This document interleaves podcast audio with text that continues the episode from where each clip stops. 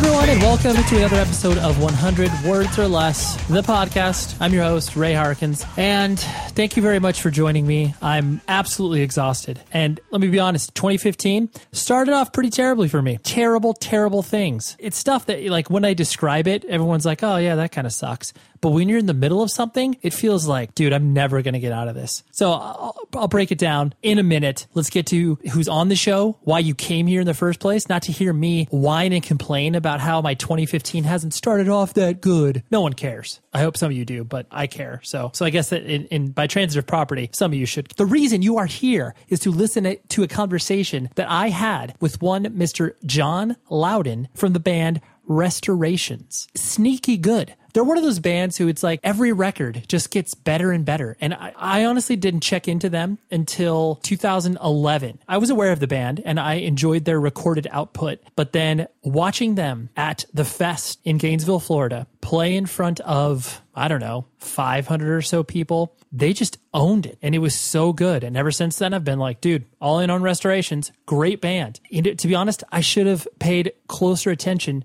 to their new full length that came out, because it's like I said, it's sneaky good. And it probably, if I spent more time with it, I'll bet you it would have crept into my year-end list. But yes, we are interviewing him. He is the lead vocalist and guitarist for the band, and just has a rich history in Philly music. You'll hear us put together some of these commonalities that we've both have as far as friends and shows we played together. I love doing that, not only in the show, but just in life. Anyways, he was a great conversation, and I'd like to give a special shout out to Jamie Coletta at Side One Dummy for hooking this up in the first place. Some business pleasantries out of the way. I haven't mentioned this in a while. I send out an email blast once a week to you, the listener. If you sign up, go to 100wordspodcast.com. On the right side of the page, you'll be able to sign up for a email list. It's free, obviously. You just type your email address in, and once a week, I'll hit you up and be like, hey, this is what happened on last week's show. And usually what I do is I kind of provide a little color, color commentary on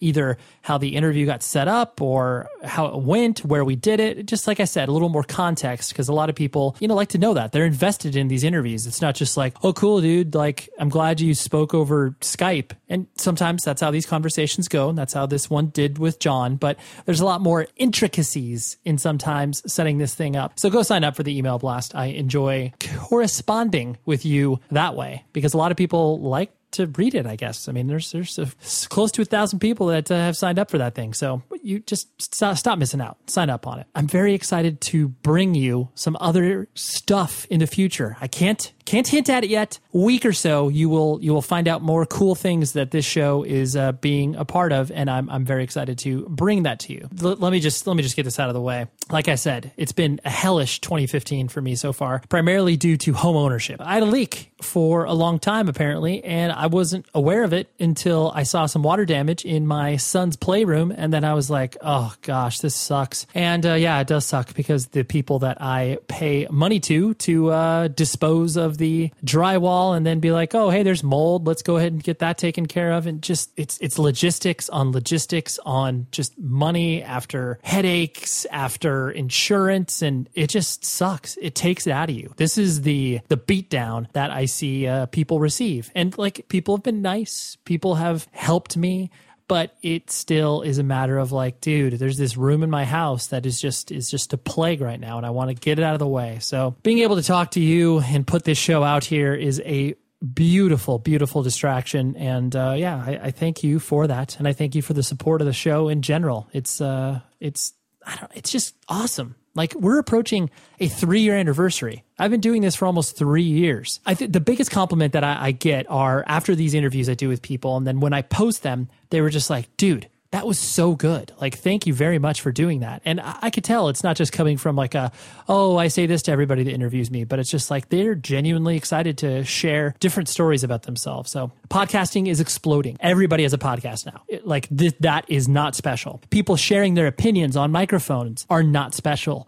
But to me, the special part of this show is the fact that I am giving a voice and a platform for people to be able to paint the picture of why it is they're doing what they're doing. And that, to me, that's the most valuable thing. That's anybody that I care about musically or artistically. That's all I care about. Like, why are they doing this in the first place? Is it in their bones? Is it because of money? Anyways, that's why I'm just trying to thin the herd, so to speak, where it's like, yeah, you can be spending time with so many different shows. And I listen to a ton of podcasts, but there's the ones that, you know, when they come delivered to my phone after I refresh, I listen to those first. And I hope that this show in some capacity is the one you listen to first. So thank you. Without further ado, here's my conversation with John Loudon, and I'll talk to you afterwards.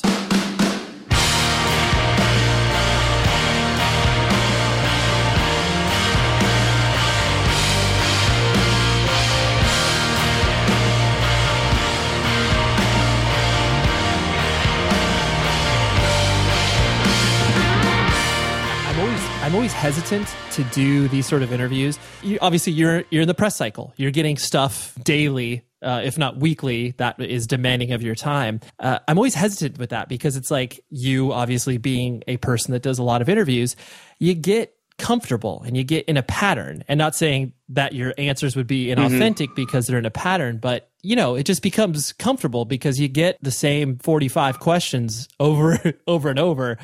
Yeah. And I was like, I was entertaining it. I was like, I don't know if I want to hit him at this time. But then I was like, you know what? You're a dude that has a lot of experiences that people don't typically, you know, bring up because they're just like, oh, dude, how sick is your new record? Yeah, right. What's it like touring with Madball? Yeah. Right. Basically, what I was trying to do is give you a compliment because I knew you were intelligent enough to not just go into your press voice. Thanks. Yeah, I try to keep it interesting. And then for the most, we tried to dial it back a little bit this time around too, and like only really do stuff we wanted to do. And, that usually means like people that programs or you know work at places that like will ask interesting questions or like decent people. You know what I mean? Like you kind of weed out a lot of like, so tell me your sickest tour story kind of interviews. You know, those are obviously a dime a dozen. Like. Oh, God. It's so crazy because it's like that question and those sort of like tropes have existed, like you were obviously alluding to earlier, since like the zine days where it's like, well, actually, you could probably even point it to like a 40-year-old question. Like, can we turn over another rock here? So weird. It's like we get interviews sometimes where it's like, or interview requests anyway, and you like look at other interviews they've done, and you're like, why did you even do this? What is wrong with you? Like, why? Yeah. Who does this benefit? Totally. Well, I definitely think that there's a component of panic that is obviously set in regards to the not so much from like maybe a publicist standpoint, but they're just like, no one has any idea what actually quote unquote works, so let's just do everything. Definitely. I mean, I like exactly your approach of what you're talking about, where it's like, okay, let's kind of pick the most, you know, quote unquote important things, or the stuff that will, you know, not be so mundane that'll kind of just drive us crazy. I start these things off with just my own sort of like personal sort of entry point to kind of, you know, your music, that sort of stuff. I had a awakening in regards to Restorations. I was aware of you guys because Tiny Engines released your first LP. Am I correct? Yeah. So I think it was Fest 2011, and you guys were playing. Totally blanking on the venue. Common Grounds, I think. Yeah, I think it was. Yeah, I think so. And you guys were, you know, playing a little bit later in the evening. It was one of those things I wanted to see you, and I was there. I don't know, it just kind of shocked me because, for one, I didn't expect anybody to give a shit about you, but they did. And two, I don't know, I guess for lack of a better term, just kind of like togetherness, professionalism, like the show that you guys put on wasn't necessarily indicative of the venue that you were playing. Like you guys could have been playing, you know, whatever, a, you know, Union Transfer or whatever. Like you could have, I felt like you guys were filling a larger stage than what you were playing. And I know it's funny because I was just in preparing research for this. I've noticed that you've pointed to that particular fest as being kind of like a turning point for you mentally, as far as like you were saying, like, oh wow, people like really care about us. Or was that the previous year that you kind of felt like the previous year was the first one, and that was like our first tour. I mean, we hadn't really done much at all. I think we'd gone down like maybe as far as like North Carolina, because we ended up going down with Look Mexico and Red Collar. And we were like, oh, this is cool. Like, good bands want to tour with us. This is awesome. And so like you know, playing those shows and like. The shows were okay, but we got down to Fest, and it was like this massive, crazy thing. We played at Lucy's, which is like this pretty small venue. It's like maybe like 100, 200 people tops. Mm-hmm. And we really, you know, we were playing it like it was getting up there on like Sunday. Like, right. Like, there's no way anybody's coming to the show, and it just kind of happened. I don't know how else to explain it other than that, but a bunch of people that like had known us or had never seen us before showed up, and a bunch of people that had never heard of us before just took a gamble on the show and just ended up there, and it just became this thing. But yeah, by the time we played that Common Ground show, it was just like, oh shit, like this is, you know, that following year, like we just kind of picked up with things with Side One and got the new record together, and you know, it was just this whole like that. By the time we got to that Common Ground show, it was just like I felt like we'd finally figured out how to be a band. Yeah. You felt like you were prepared for whatever was going to be put in front of you. Yeah, it was very much like we need a set list. We have to like do this. We can't just like show up and like play for our friends and get drunk. This should be taken a little more seriously. Yeah. And kind of alluding to the press cycle as well, because I always try to identify sort of the tropes that get placed on bands and musicians of like, the, you know, either the common questions or the common, you know, descriptors that people put on a band. And I obviously try to, you know, subvert that in some capacity.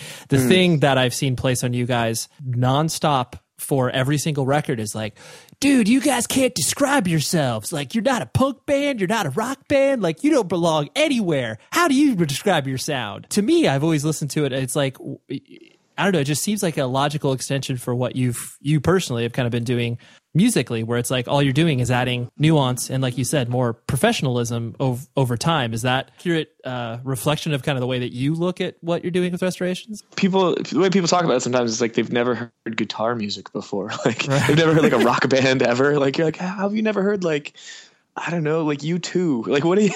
Like, right. How, like it's like pretty big, obvious influences that are going on in our band. And you know, we all like our own fair share of like obscure, like really smart, I don't know, dense music or whatever. But, you know, for the most part, like nothing that's happening in our band is like particularly like crazy or huge. Or, like, you know, so you read some interviews or some reviews and stuff sometimes, and you're like, wow, you guys just only listen to like Ladderman and that's it. Like that's right. Like you just have never heard any other bands. It definitely is a lot that can be said about, I guess, the way that a person obviously describes. Because like I listened to like your earlier stuff, and I'm like, oh yeah, they got a little bit like, you know, maybe like a heavier Hold Steady. Like that's kind of like what I would describe it as. And it's like, I just find that I don't, not like taking shots at people, but just like laziness of like, man, you guys are undefinable. It's are you really? Yeah. And I presume that's obviously like what you're always saying, where it's like, I don't know if we're really undefinable. We just, our structures are a little different, but it's not like anything that, I don't know. It's just funny to me. Yeah, no, for sure. You yourself, you were born and raised in Jersey, yeah? I was born in Philadelphia and moved to Jersey for up until I was 18, and then I moved back to Philly. My parents split up, so my dad was in Philly, my mom was in Jersey. Ah, got it. So yeah, and then I've been here ever since. Okay, yeah, you cannot be more Philadelphia at all. Yeah, pretty much. Yeah, I was born Northeast. Would you say your formative years you were spending more? When I say formative, I mean like, you know, junior high and high school and stuff like that. Were you more in Jersey or Philly? A little bit of both. I mean, okay. As far as shows go, anyway, like there was a lot of like driving, getting rides, taking trains to Philly to see shows, and then to like Asbury to see shows, and that was like a big thing growing up, was just kind of like getting out of the crappy central Jersey town I was in. What crappy central Jersey town were you in? It was a suburb of Trenton. Well, the typical question is, what exit off the turnpike? I actually don't even remember. I didn't start driving till I left. That's true. So you would like, I don't know. Yeah, middle of nowhere. And so what was your family structure like as you were growing up and kind of before your parents split? It was good, man. Both my parents have been really supportive, and you know, I kind of have like a boring childhood that way, where it's just kind of like everything was just all right. Yeah. Both my parents are like super encouraging about playing music and being into music, and you know, as abrasive as it was at the time, or you know, whatever. It was always like, you know, go check it out, you know. Yeah. Do you have brothers and sisters too? I do have one little brother who's also a musician.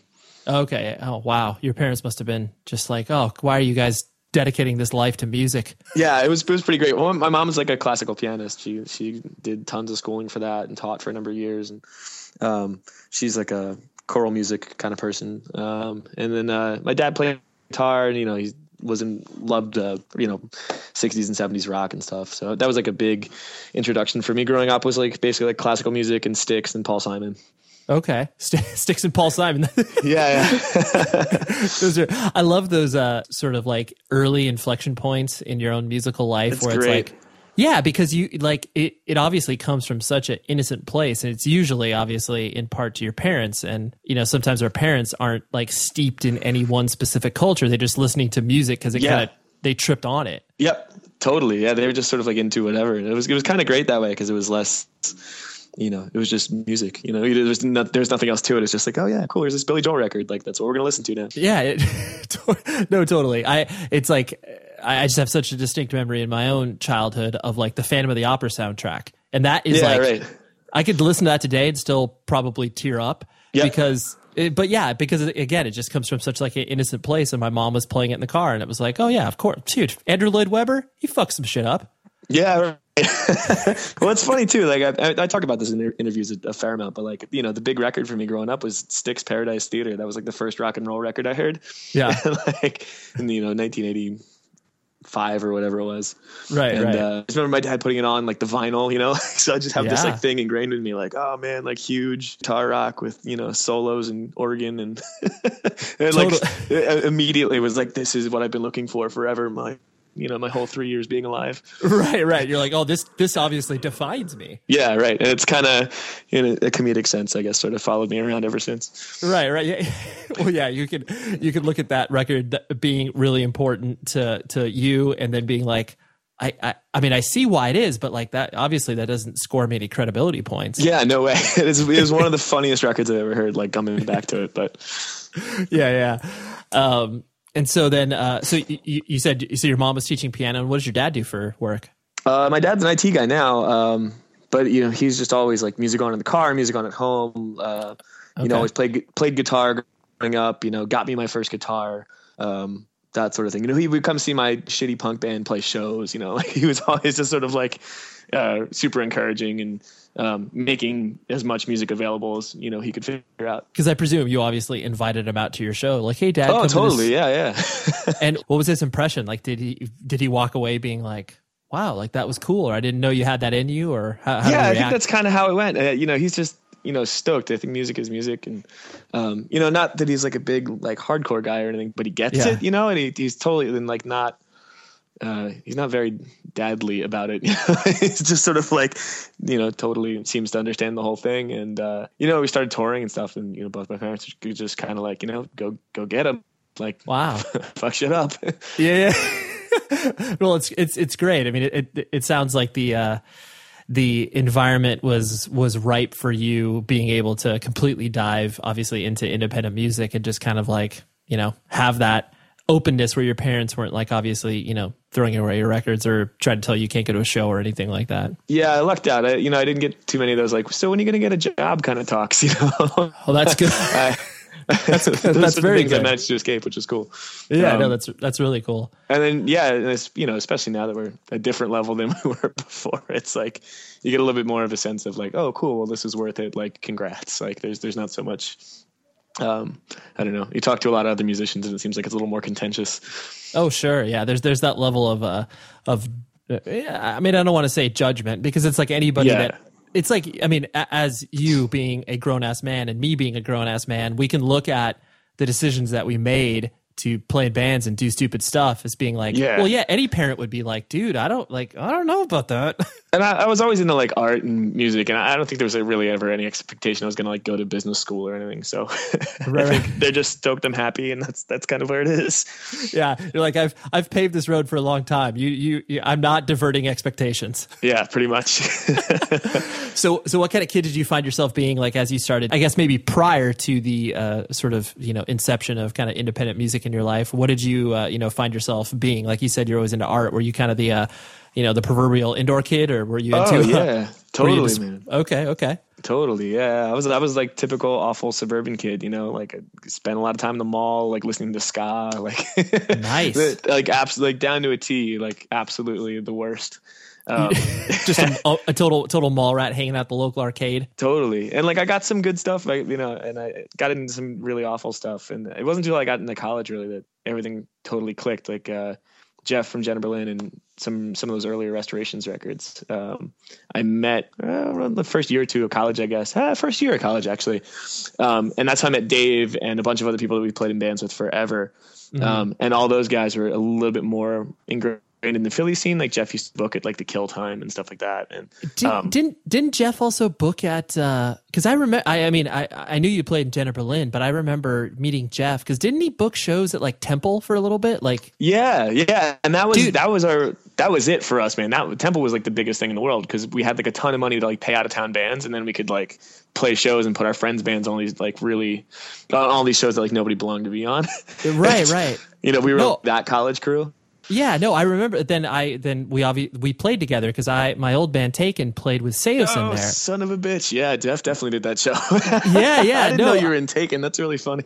I sang for the band. I remember that show being it was so incredible because it was just like, I mean, there was already a lot of people there, obviously checking out Saosin, but it was like, you know, I usually college shows are obviously not entirely professional, but when you meet when you meet a person that knows what they're doing and you're just like, oh, this is how a college show is supposed to be run. Yo, that was awesome. And Jeff really because, you know, Jeff's played in bands. Jeff and Dave grew up together. Dave, our guitar player. And those dudes had played in bands forever and, you know, basement shows, whatever. Like they'd done it. Sort of the same thing, like grew up in the suburbs and just escaped and like started doing shows and playing in bands. So, like by the time the college came around, Jeff figured it out somehow that there was like a college like fund for like the school group, you know, and he was just like, oh shit, I could pay like thrice, like $500 to come play here. Like, great, let's do it. Like, like, you know, everybody on it. And, right. But people came out, like, this is like the thing that was crazy about it was like, you would have like 300 people come see like Bear versus Shark at the Owl Cove. Owl Cove. That's the one. That I literally hadn't thought about that until it was just like, wait, Temple, Owl Cove. Yeah, totally, man. But I mean, we played with so many bad hardcore shows and like just had so many bands come through. And that was like the central hub. And that was everybody we met through that basically like helped us out on tour once we got out of college. Like when we were done at Temple, like we were, you know, we'd be like, oh, this is these people we met in New York. Like, what's up? And they would bring us up there and we'd go out and around. And that was really the only way that we got out. Yeah, was because of that whole thing. It was a really fortunate. Again, it's sort of like a luck thing to sort of meet these dudes and get involved in that. But it was just like lights going on. It was just like, oh my God, I understand it now. Like, because before everything was like so, you know, mystical and like secret and crazy. Now it's like, oh, I get it. This is really easy. Anybody can do this. This is awesome. Like, punk. Right. Cool. Right.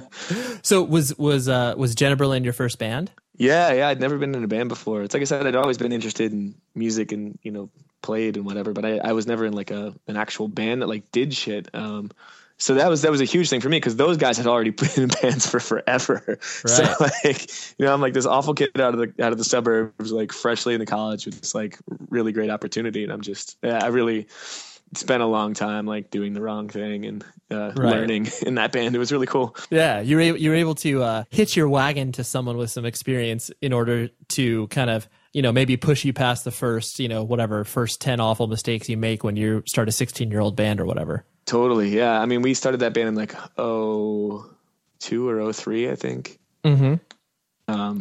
We really spent a while being really awful. Like, but towards the end, we had it together and kind of had some steam. But by then, it was just like it was too late for that band. But. Yeah. Well, it's so hard too because it's like, especially when you've been, you know, kind of like you said, you've been kind of at it for, you know, 5 to 6 years, then it starts to, you know, the crushing realities of life and making money and all these other things come into play. And it's like, oh man, like, can we gear up to like do, you know, this small thing again? I don't know if we can do this. It worked out kind of nicely though. Cause it's like, if JB was like grad school in a way that, you know, we took everything we learned from that. And I feel like Restorations is like my first like good job. Right. Like really focused on like not blowing it at this point. Right. No, I like that. I got a good boss, you know? Right. I've never viewed bands from the lens of obviously like a schooling perspective, but yeah, it totally makes sense what you're talking about. Yeah. Spend a lot of time making really awful work and then, you know, have no idea what you're doing right after. It's a beautiful thing. Yeah. And so like you said, independent music kind of didn't start popping up until you were in college. So obviously you had some sort of, well, for lack of a better term, like path, so to speak. Like what were you trying to set yourself up to be as a working professional, or was it always just like, well, whatever I do, I'm just going to try to still do music always? Yeah. I mean, I guess I got lucky there too. And that's probably why I of the zine thing too is I was working for WonkaVision, if you remember that from back in the day. Oh, dude, Justin, of course. Yeah, so I was the art director there for a long time. Oh, okay. Along that's with Bruno Guerrero, who's the guy that does all of our artwork. Yeah, that's so awesome. Two of us kind of did the art angle of that for a number of years, coming out of or like halfway through college, or very Temple centric, obviously, because it was those Owl Cove shows, and like it was like Jeff was one of the editors and Dave was writing for them, and you know, we were kind of like making that thing haul along for a little while till that went to shit. Mm-hmm. But at the same time, me and Bruno got a gig working for Decibel Magazine here in Philly too, and everything was kind of all tied in together through that. So I was sort of just touring and playing shows and, you know, working on this magazine. And, I don't know, it just became this thing where like everything sort of started to work together a little. Yeah. But then like JB kind of went into outer space, and that last 2 years we were doing like way too much touring to keep like a normal job. So I got fired from Decibel, and WonkaVision kind of collapsed there towards the end. Yeah. Well, that was fire. When, yeah, that was when Justin had by that time moved to Denver. I remember that. Yeah, fuck, man. I know. There was some real shit in there. Dude, for sure. I remember because Taken stayed with him in Denver, and I just remember because I contributed occasionally to WonkaVision, just like reviews or whatever. Justin, that's probably why I remember your name. Right. Yeah. Starting there. I just remember being like, "Hey, Justin, what's happening with WonkaVision?" And it was kind of like he basically just ignored my question. I was like, "Oh," and I can't remember what year that was, but it was probably around the 2007. Yeah, maybe it was even a little bit earlier. But I don't know, whatever. Irrelevant. It's irrelevant to people that don't remember early 2000 zines. Yeah. So it was an early 2000 zine that, for people that don't know who it is, it's an early 2000 zine that like turned into like a national publication and then immediately went under. And, but yeah, it's sort of the same thing where like we really like did a bad job for a while. Like met a lot of really interesting people and like eventually learned how to do it the right way. Right. And now I have this like really good job in publishing. I come and go and do interesting stuff, and I'm really lucky to have that now. It's a pretty cool transition. So I mean, I'll be backing up, but like, so what is your current position within the publishing industry, as it were? So currently I work for Random Embassy in Philly. It's actually this dude Tony used to go to Temple hardcore shows. Isn't that always the case where you're just like. And especially too, from like a professional standpoint, when you meet a person that has that kind of like undercurrent of experience that you've come from, like there's such a shorthand where you're just like, "Oh yeah, dude, of course you could work for me. Of course. Like, sure. Yeah. Let's sign you up." Yep. That's my boss is Philly hardcore. Yeah. It's just funny. It goes kind of deep now, I guess. But, right. So it's me and Tony, we make books for, books and small magazines, brochures, annual reports, that kind of stuff for a lot of like nonprofits and art galleries, and we work for the city, but it's a really cool gig. We just get to kind of, you know, we like have our space that we work out of, and, make cool stuff. Yeah, but you know, I've realized that like I can sometimes be just as effective on a laptop in Australia as I am here, and you can plan accordingly so that it's, you know, everybody kind of knows what's up. But it's if you balance it out, you know, do everything on your own terms and make sure that everybody gets taken care of. Like, there's no problem. So, yeah, it's at this point I finally figured out how to make everything balance out and. It's crazy that it all works, but that's my job right now. It's kind of cool. Yeah, no, that's really rad. I mean, that's the ideal scenario that most people want to be in, where it's like, especially if you're in a touring band, to be able to be like, "Oh yeah, I have a job that obviously supports my life, but then at the same time, it's not impeding my creative process as well." Yeah, and it's cool because it's like it's good work and it's for good places, and it like has like a purpose. Like the things we put out are a function. It's not just like stuff that gets tossed immediately. Right. Yeah. It's altruistic in nature as well in some capacities, I'm sure. Yeah. So I don't really feel like I'm like burning myself out too much between tours or, you know, when we have downtime, it's just like, I'm just working on something else. Like some days I'm playing shows, some days I'm, you know, working on a book. It just sort of shifts. And that it keeps everything really fresh and interesting, and even the band stuff too. It's like, "Oh, we're going on tour." It's like no longer annoying for me. It's just a nice change of pace. It's just a different job for the week. So congratulations. I'm glad. Thanks. That took a long time. Still got a lot to do, but you know, a question that, you know, I myself always get, where it's just like, you know, from people either knowing my past experience of like, you know, whatever, working at record labels and still being able to tour, and just kind of like, how do you do that? And it's like, well.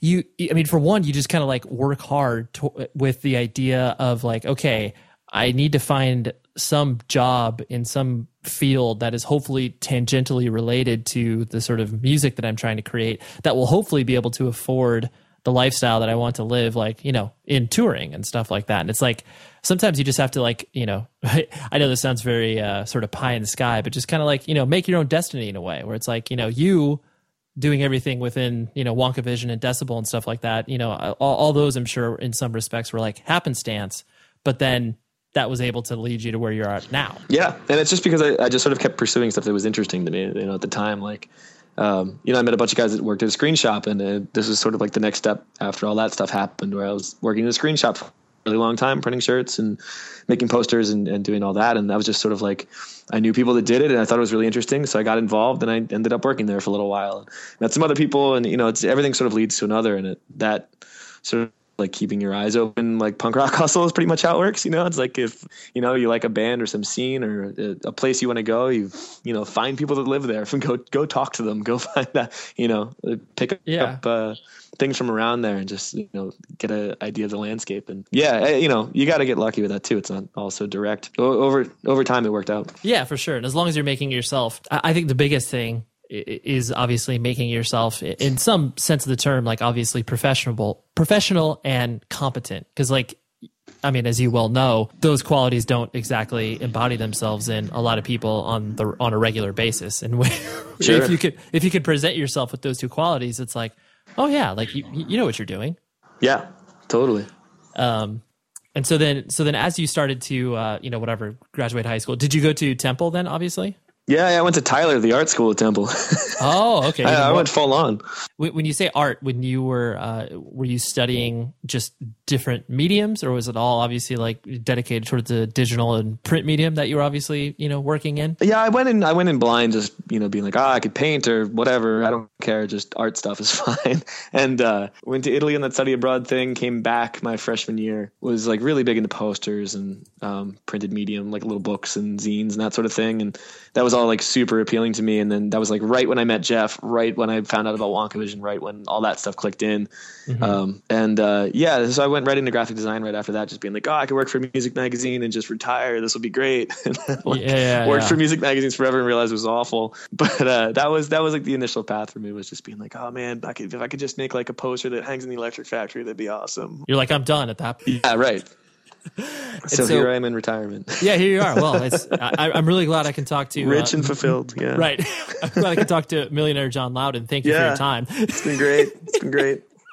So, you said your parents split up, and obviously you went to Philly. So when did your parents divorce? Like, well, how old were you? I was in the first grade. So it was pretty like not weird to have my parents split up, because it was just most of my life. That's the way it was. Right. Right. So yeah. It was a long time ago now. I presume, did it have, you know, any sort of resonance or long-lasting effect on you in regards to, you know, how the way you viewed your, I guess, relationships at large, or either the relationship with your mother or father? The only thing that I really got good at through that was just traveling. And I think that was the big thing, was like bouncing back and forth all the time and going to see new places and, you know, meeting new family over the years. And, you know, that was kind of a big thing. There's a lot of road trips, a lot of listening to records over long periods of time with nothing and moving around, that sort of stuff. And that sort of like set the rhythm, I think, for what I'm doing now. Right. I don't know. It wasn't too strange. It's like I said, I was so young, it kind of didn't even matter. Yeah, it didn't. You weren't able to probably process it. You were just like, oh, this is the way that things are now. Yeah, right. Like, obviously a bummer, but it wasn't like crippling or whatever. I mean, you yourself strike me as like, you could probably live on the West Coast and kind of blend in. Like, you seem like a very laid back dude. Like, but I know that in previous interviews that you've kind of mentioned that you know you're an anxious person. I'm sure obviously the copious amounts of coffee that you consume obviously doesn't help that. But you know, where so do you define yourself obviously as an anxious person, and where does that kind of, you know, sort of derive from, if you've been able to identify it in some capacity? It's more so that I just feel like I always have to be busy and involved in things, and I'm always planning and like working on something. I've always got some kind of, you know, bad idea or something I'm working on that I'm trying to pursue. Okay. And like, I don't know. Yeah. I very much could like just move to the coast and be fine with it. Right. I do enjoy a little bit of downtime. Yeah. I kind of go back and forth, I guess.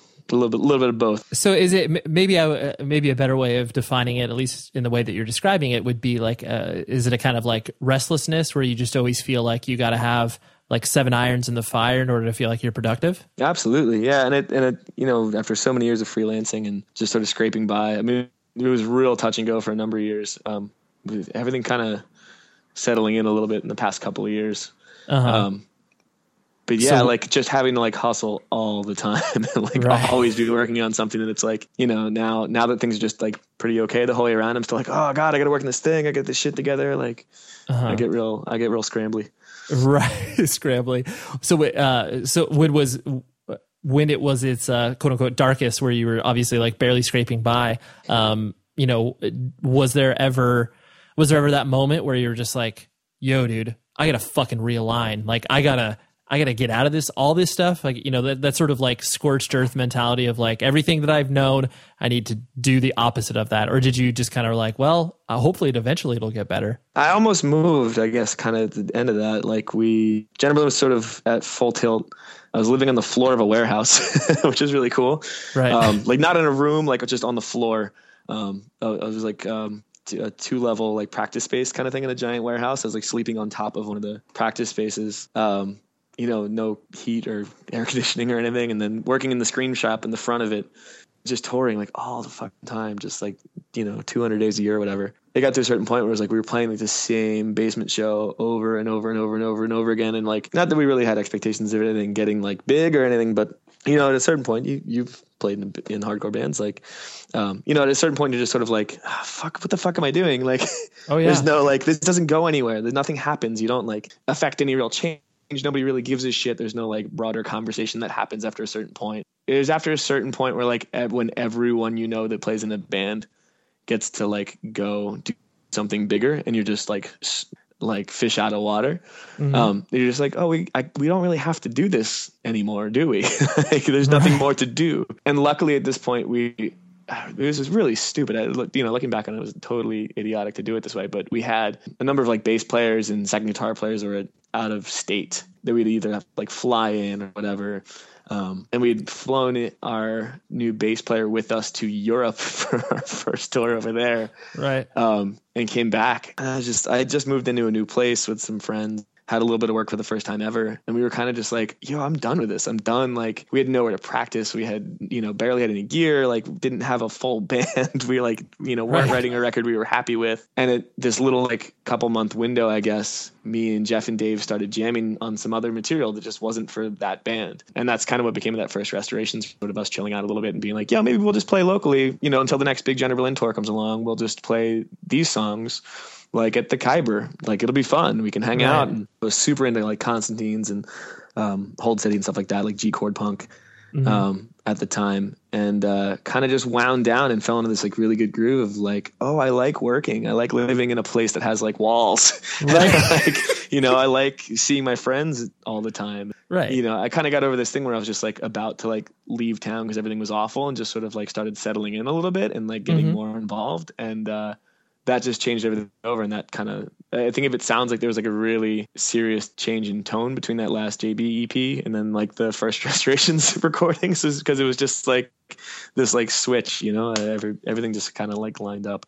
Well, it's funny because this was something I was going to ask you or bring up a little bit later. It's something that you only experience obviously when a person like with your experiences in regards to, you know, doing bands, like in multiple bands, and like obviously with the, you know, the proverbial eye on the prize, and not like you were talking about in some sort of like, oh dude, I can't wait to, you know, be as big as whatever, a Day to Remember or what, you know. Yeah, right. Or Rise Against. You find that when you like, here, I'll use an example in my own life that I know it'll probably ring true for you, where it was like, okay, Taken had broke up in about 2004. And then I immediately picked up and started playing in a new band called Makoto. And we were around. Oh, for maybe, wow. Yeah. Yeah. So I sang for that, but it was such a weird thing because I can only retrospectively look at that band, and there are elements of it that I am proud of, but basically, for lack of a better term, we were trying too hard. We were basically playing to, you know, kind of appease whatever was happening in music at that time. Like, yes, of course, we were being authentic with our art in the songs that we were creating, but we definitely had a mindset of being like, all right, we're going to use our experiences, you know, be able to just absolutely kill it.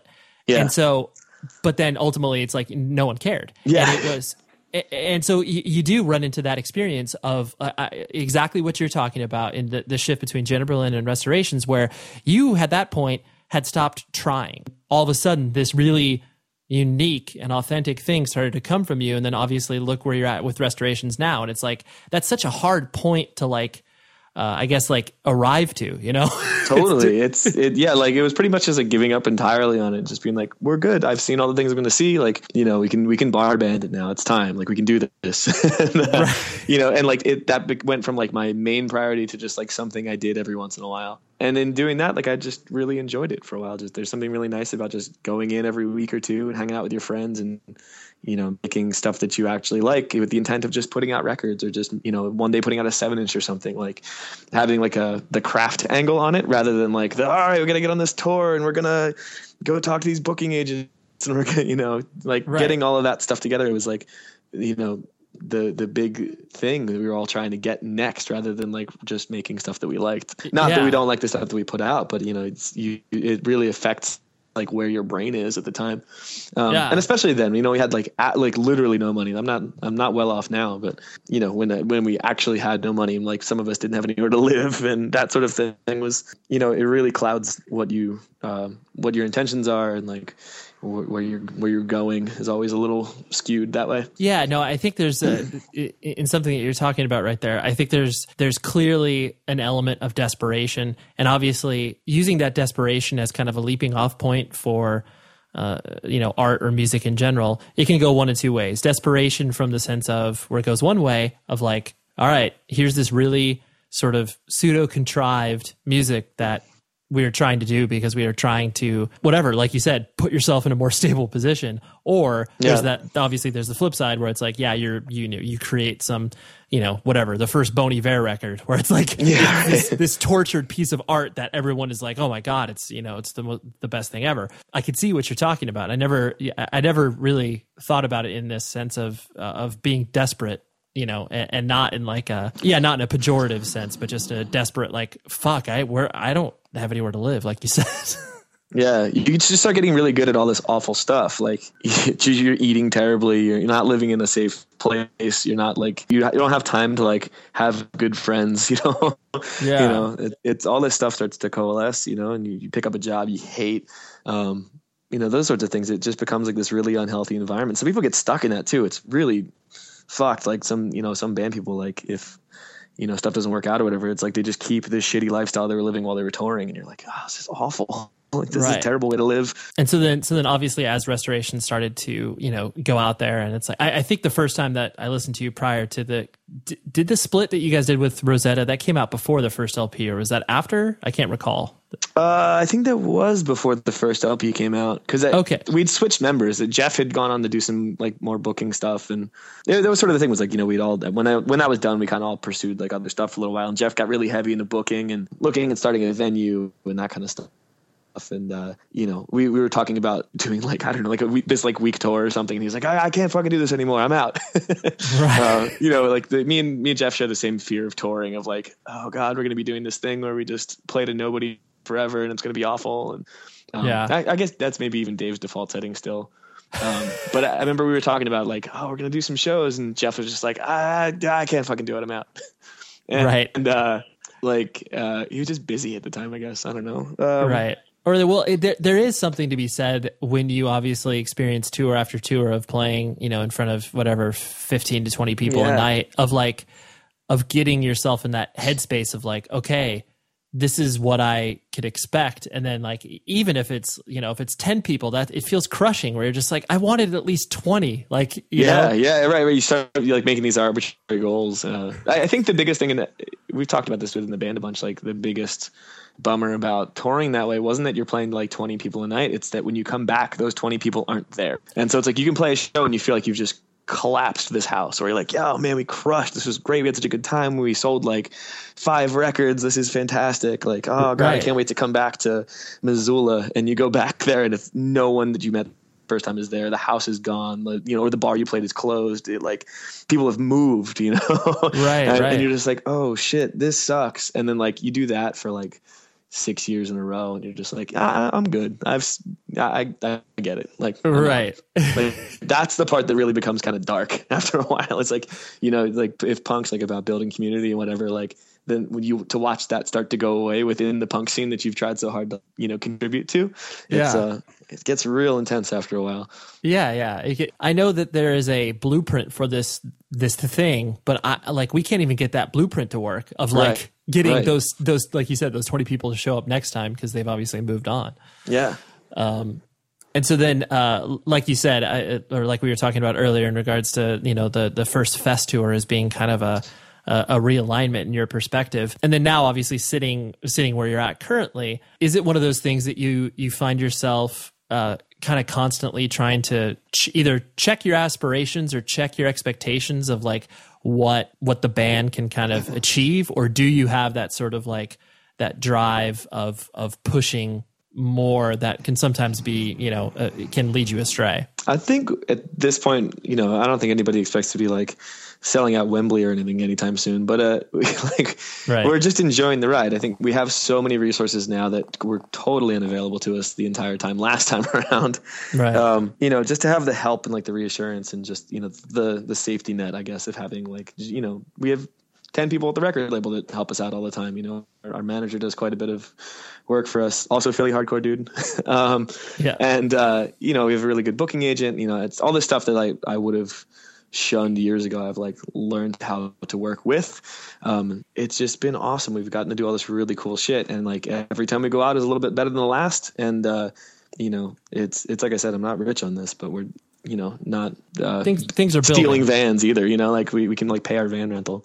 Right. And so tell me, you mentioned like the, you know, resistant to ideas. And I definitely think I like to paint that the picture of context appropriately for those feelings of like, yo, dude, managers are evil. And like, man, I don't know. Like, cause that all is, I mean, that sentiment is lost now. Just because it's such a common practice, and and obviously since our music scene has become, for lack of a better term, like more credible. So it's not just like, you know, hey, you know, Johnny Two Bags down the street wants to quote unquote manage your band. You're like, what the fuck are you talking? Right.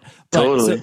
So when did you, you know, when did it become comfortable for you, or what sort of wrestling process did you go on with your own, in your own head in regards to like, oh, is this, I don't know, is this the right move or whatever? I mean, I think that was sort of the thing. Like if a lot of the idea with this is like that it causes us less stress day to day, you know, like we can sign with a bigger label and it's, you know, it works out well. We're not like, it takes care of stuff that we either weren't good at or don't want to do. And like, that's just made everything so much simpler. And, you know, you start looking at things like, oh yeah, I don't want to sit in front of my computer all day for a month writing people that aren't going to write me back. Like I'm going to get a booking agent that like knows how to do this and will be there every day in front of his computer writing people. Maybe we won't write him back either, but you know, like, it's just like, there's like all the really monotonous, intense stuff that I just hate and I don't want to deal with at all that other people are much better at. And if you find people that know what you want to do and aren't going to push you to do stuff you don't want to do, that you can sort of like make that stuff work. It's like a small business at this point with us where it's just like, oh yeah, cool. Like, oh, we could use an accountant. Like we should get an accountant. Like it's that kind of thing where you're just like, I don't want to do my taxes. Like you do my taxes. I can give you, you know, $50. We're good. Right. It's like, it becomes practical as opposed to like, oh, here's this ecosystem of the man that we don't want to be a part of, you know? Yeah. And the discussion becomes kind of ridiculous. It's like, you know, I don't want to print my own t-shirts. I know how to do it. You know, like I'd send it to the print shop. It's the same thing, you know, like a lot of that is kind of it's a goofy discussion to have. Yeah. But for us, it's cool because, you know, we've gotten to the point now where it's like, you know, I have lots of stuff that I do in my life that I really enjoy. And, you know, if me being in a band is like getting to travel and make music and, you know, talk to people, like that's what I want out of the experience. I don't really want to deal with the rest of it. And, you know, I'm fortunate enough at this point that we, you know, have people that like worry about like, you know, when our record's late, they can like talk to the plant a couple of times a week and work it out. You know, that's like off my desk, and it's more time I'm spending like writing songs or working or hanging out with my family and friends. Like, right. We're super, super lucky that way. But I mean, it's 31. I have a full-time job. Like if you're going to do it here, like you have to be really, really smart about it, and you have to delegate. You have to have like an army of people behind you. It's the only way it works. Some of us own houses and are married. married and have, you know, other really intense full-time jobs and stuff you'd scoff at when you're like 22, but you know, 10 years later, you're just like, oh yeah, this is the only way to go. Right. Yeah. It's like this, this is practical. Like we were talking about. Yeah. I think something that there's two last things I want to hit on where clearly Restorations and like the, for lack of a better term, if I'm using, you know, business-like terms where it's like your guys' target demographic when you started to create the music was obviously not being like, all right, man, we are going to capture the 14 to 18-year-old market. Like, no problem. Yeah, right. Like, it was clearly, just from listening to it, you know, all your stuff, it's like it was never meant to capture that market. And you obviously played to, for lack of a better term, like an older fan base. And I presume that was just a function of what you guys were writing rather than like, oh, well, like, let's see if we can play to that crowd, so to speak. Yeah, completely. I mean, we, at the time, it was like, you know, we just sort of write what we want and see what happens. And it was kind of funny, you know, a lot of our friends at the time, especially, were like late 20s teachers and graphic designers and stuff like that. You know, like the typical, like the NPR crowd, for context's sake. You start to realize that like when you, this is a big thing with the Fest show, is like you leave town and you find people that like are coming to your shows that are like the people that come to your shows in other cities. Right. And then you're like, oh, this is a thing. This isn't just like my nerdy friends. It's like, this is happening to people all over the country. And right. I feel like we like accidentally tapped into something with this band, and it's just, it's crazy. It's really funny to like go to different places and you meet like the same kinds of people over and over and over again with the same story, same spot in life. Like that's been really crazy. That's been a really interesting thing. I'm really glad we didn't shoot for like the 14-year-old pop punk, you know? Yeah. No, for sure. I mean, it's definitely a very, that audience is very movable, and you could be, you could have a rapid ascent followed by a very dramatic crash. Sure. I mean, we still could now, you know, it's true. It's hard to get people with kids to come out and see a show on a Tuesday night. You know, there's all these other problems that start coming up when, you know, these are the people that come to see you, you know? Yeah, of course. Well, that's because you guys obviously need to offer, you know, child services and nurseries at your shows. We've talked about it. You're like, all right, what can we do to make this, you know, a little bit easier? Like, do we bring like 6 cribs? Like, how do we do this? I actually think that dog sitting would probably be our most lucrative sideshow. Yeah. It's like, oh, I can't, like the dog's going to scratch the door. You're just like, dude, yeah. Well, come on down. We've got a dog walker that's ready to hang out. I love that. And so the last thing I want to hit on was like, obviously, because you've led such a, you know, for lack of a better term, like transient lifestyle, has it been difficult to kind of, you know, feel, I mean, like obviously cultivate relationships and feel like you have some semblance of a home life, because obviously you've been, you know, absent by choice. But you know, how has that kind of transpired? I mean, like, are you in a current relationship now? Yeah. I actually just got engaged this year. I'm really going for it this year. You are. Congratulations. How long have you guys been together? Almost 7 years, actually. We met at a Paint It Black show. Oh, perfect. Yeah, right. You know, Dan Yemen brings people together. Yeah, pretty much. So since she's been in your life for a while, obviously I'm sure there were growing pains in regards to that, and her being obviously understanding, because obviously she's still with you. But you know, I'm sure there's a lot of sort of, I wouldn't even say negotiations, but just kind of like find, you know, the water finds its own level sort of thing. Yeah, I think so. It's kind of cool. Like we really met like at the very, very end of JB.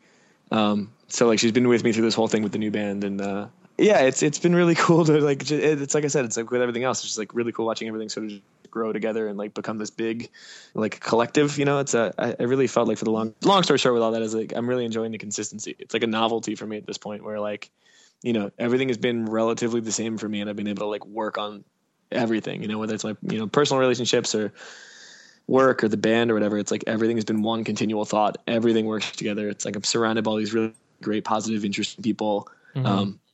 And like that's really new to me relatively in the, you know, the whole of my life at this point, where like everything is just kind of in one spot for the first time ever. Yeah. So like it's just fascinating to do. I love it. Like I really like, I've lived in the same house now for 4 years. That's totally new to me. I was moving around every 6 months, you know, before that. Right.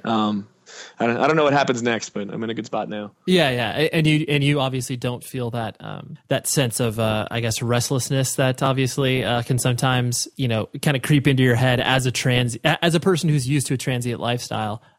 There's none of that like, oh man, like I feel like not even so much like the pull of the road, but just like that sort of, you know, day-to-day adventure sort of stuff. Yeah. In a way, I'm glad I did everything. Like I have no regrets at this point, because I feel like I've seen the other side of so much of this that like where I'm at now is fucking awesome. Sure. That's a very good point. It's like, yeah, if you've been, for lack of a better term, fortunate enough to, you know, play in front of 20 people in Montreal, there's definitely that humbling experience that you go through where you can kind of come, the finer things in life can taste a little bit better, because you're just like, oh man, I'm not there anymore. I'm not crying in a bathroom. Yeah, right. Because in the snow in Detroit, and yeah, right. Yeah, everyone has one of those moments. Totally. Where it's like I use Montreal because that was my moment of just like crying in a bathroom, being like, "What the fuck am I doing with my life? Like, yeah. where am I? Where was your moment? Where was your moment of like just you had to get away, you had to cry, you had to call your mom, you had to do that. Where was one of your moments?" I got fired in a rainstorm in Chicago playing to 15 people at a bar that was giving every band member free Long Island iced teas. Okay. That was like the deal. So our tire burst in the rain. We couldn't figure out how to like fix it. Our like tire iron wasn't working. I guess it was like rusted or something to the wheels. So like we're like in rain at like 3 a.m, like obliterated, no job, show sucked. Like it was awful, like rock bottom. Like that was it. Some part of Chicago I have not been back to since. Especially because obviously since you weren't sober, but you still had that level of clarity, being like, "What am I doing with my life?" Yeah, it's like here we are, and everybody's like, "We're gonna go to the dance club," and I was like, "I'm gonna sit in the van and just kill myself." Like we're just like, yeah, I am going to be the most somber person for the next few hours. So please leave me alone. Yeah, it was awful. Well, so thank you, Chicago. The lowest point of my life and the highest point of my life. That's I'm very glad that you have polarizing experiences in the same city. Yeah, it's nice. Well, I really appreciate hanging out on the phone with you. This has been fun for me, and obviously like been in the same rooms and have probably like brushed shoulders, but just have never met. Yeah, man. Yeah, thanks so much. This is really cool. I always take a really huge breath before doing this outro. I realize that. I just go. Like I'm getting ready to yell. Speaking of yelling, I am on stage soon, like very soon, like on January 19th, which is Martin Luther King Day, Monday, January 19th. I feel like an announcer for Sunday. So anyways, if you're in the Southern California area and would like to see my old band Taken play some melodic hardcore songs for you, I would love to meet you. I would love for you to join the party. We are playing, you know, with a little band called Saosin, you know, with their original vocalist Anthony Green. No big deal.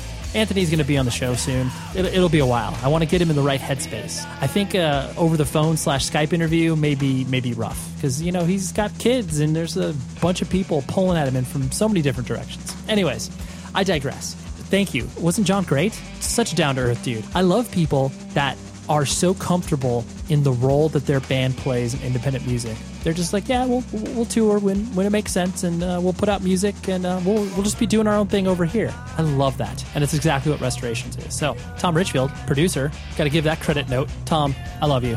Just putting it in there. Oh yes. Hopefully by the next show, I will be alleviated of this horrible plumbing / leak issue, and I'll be in better spirits. Send some positive vibes my direction. And until next week, please be safe, everybody.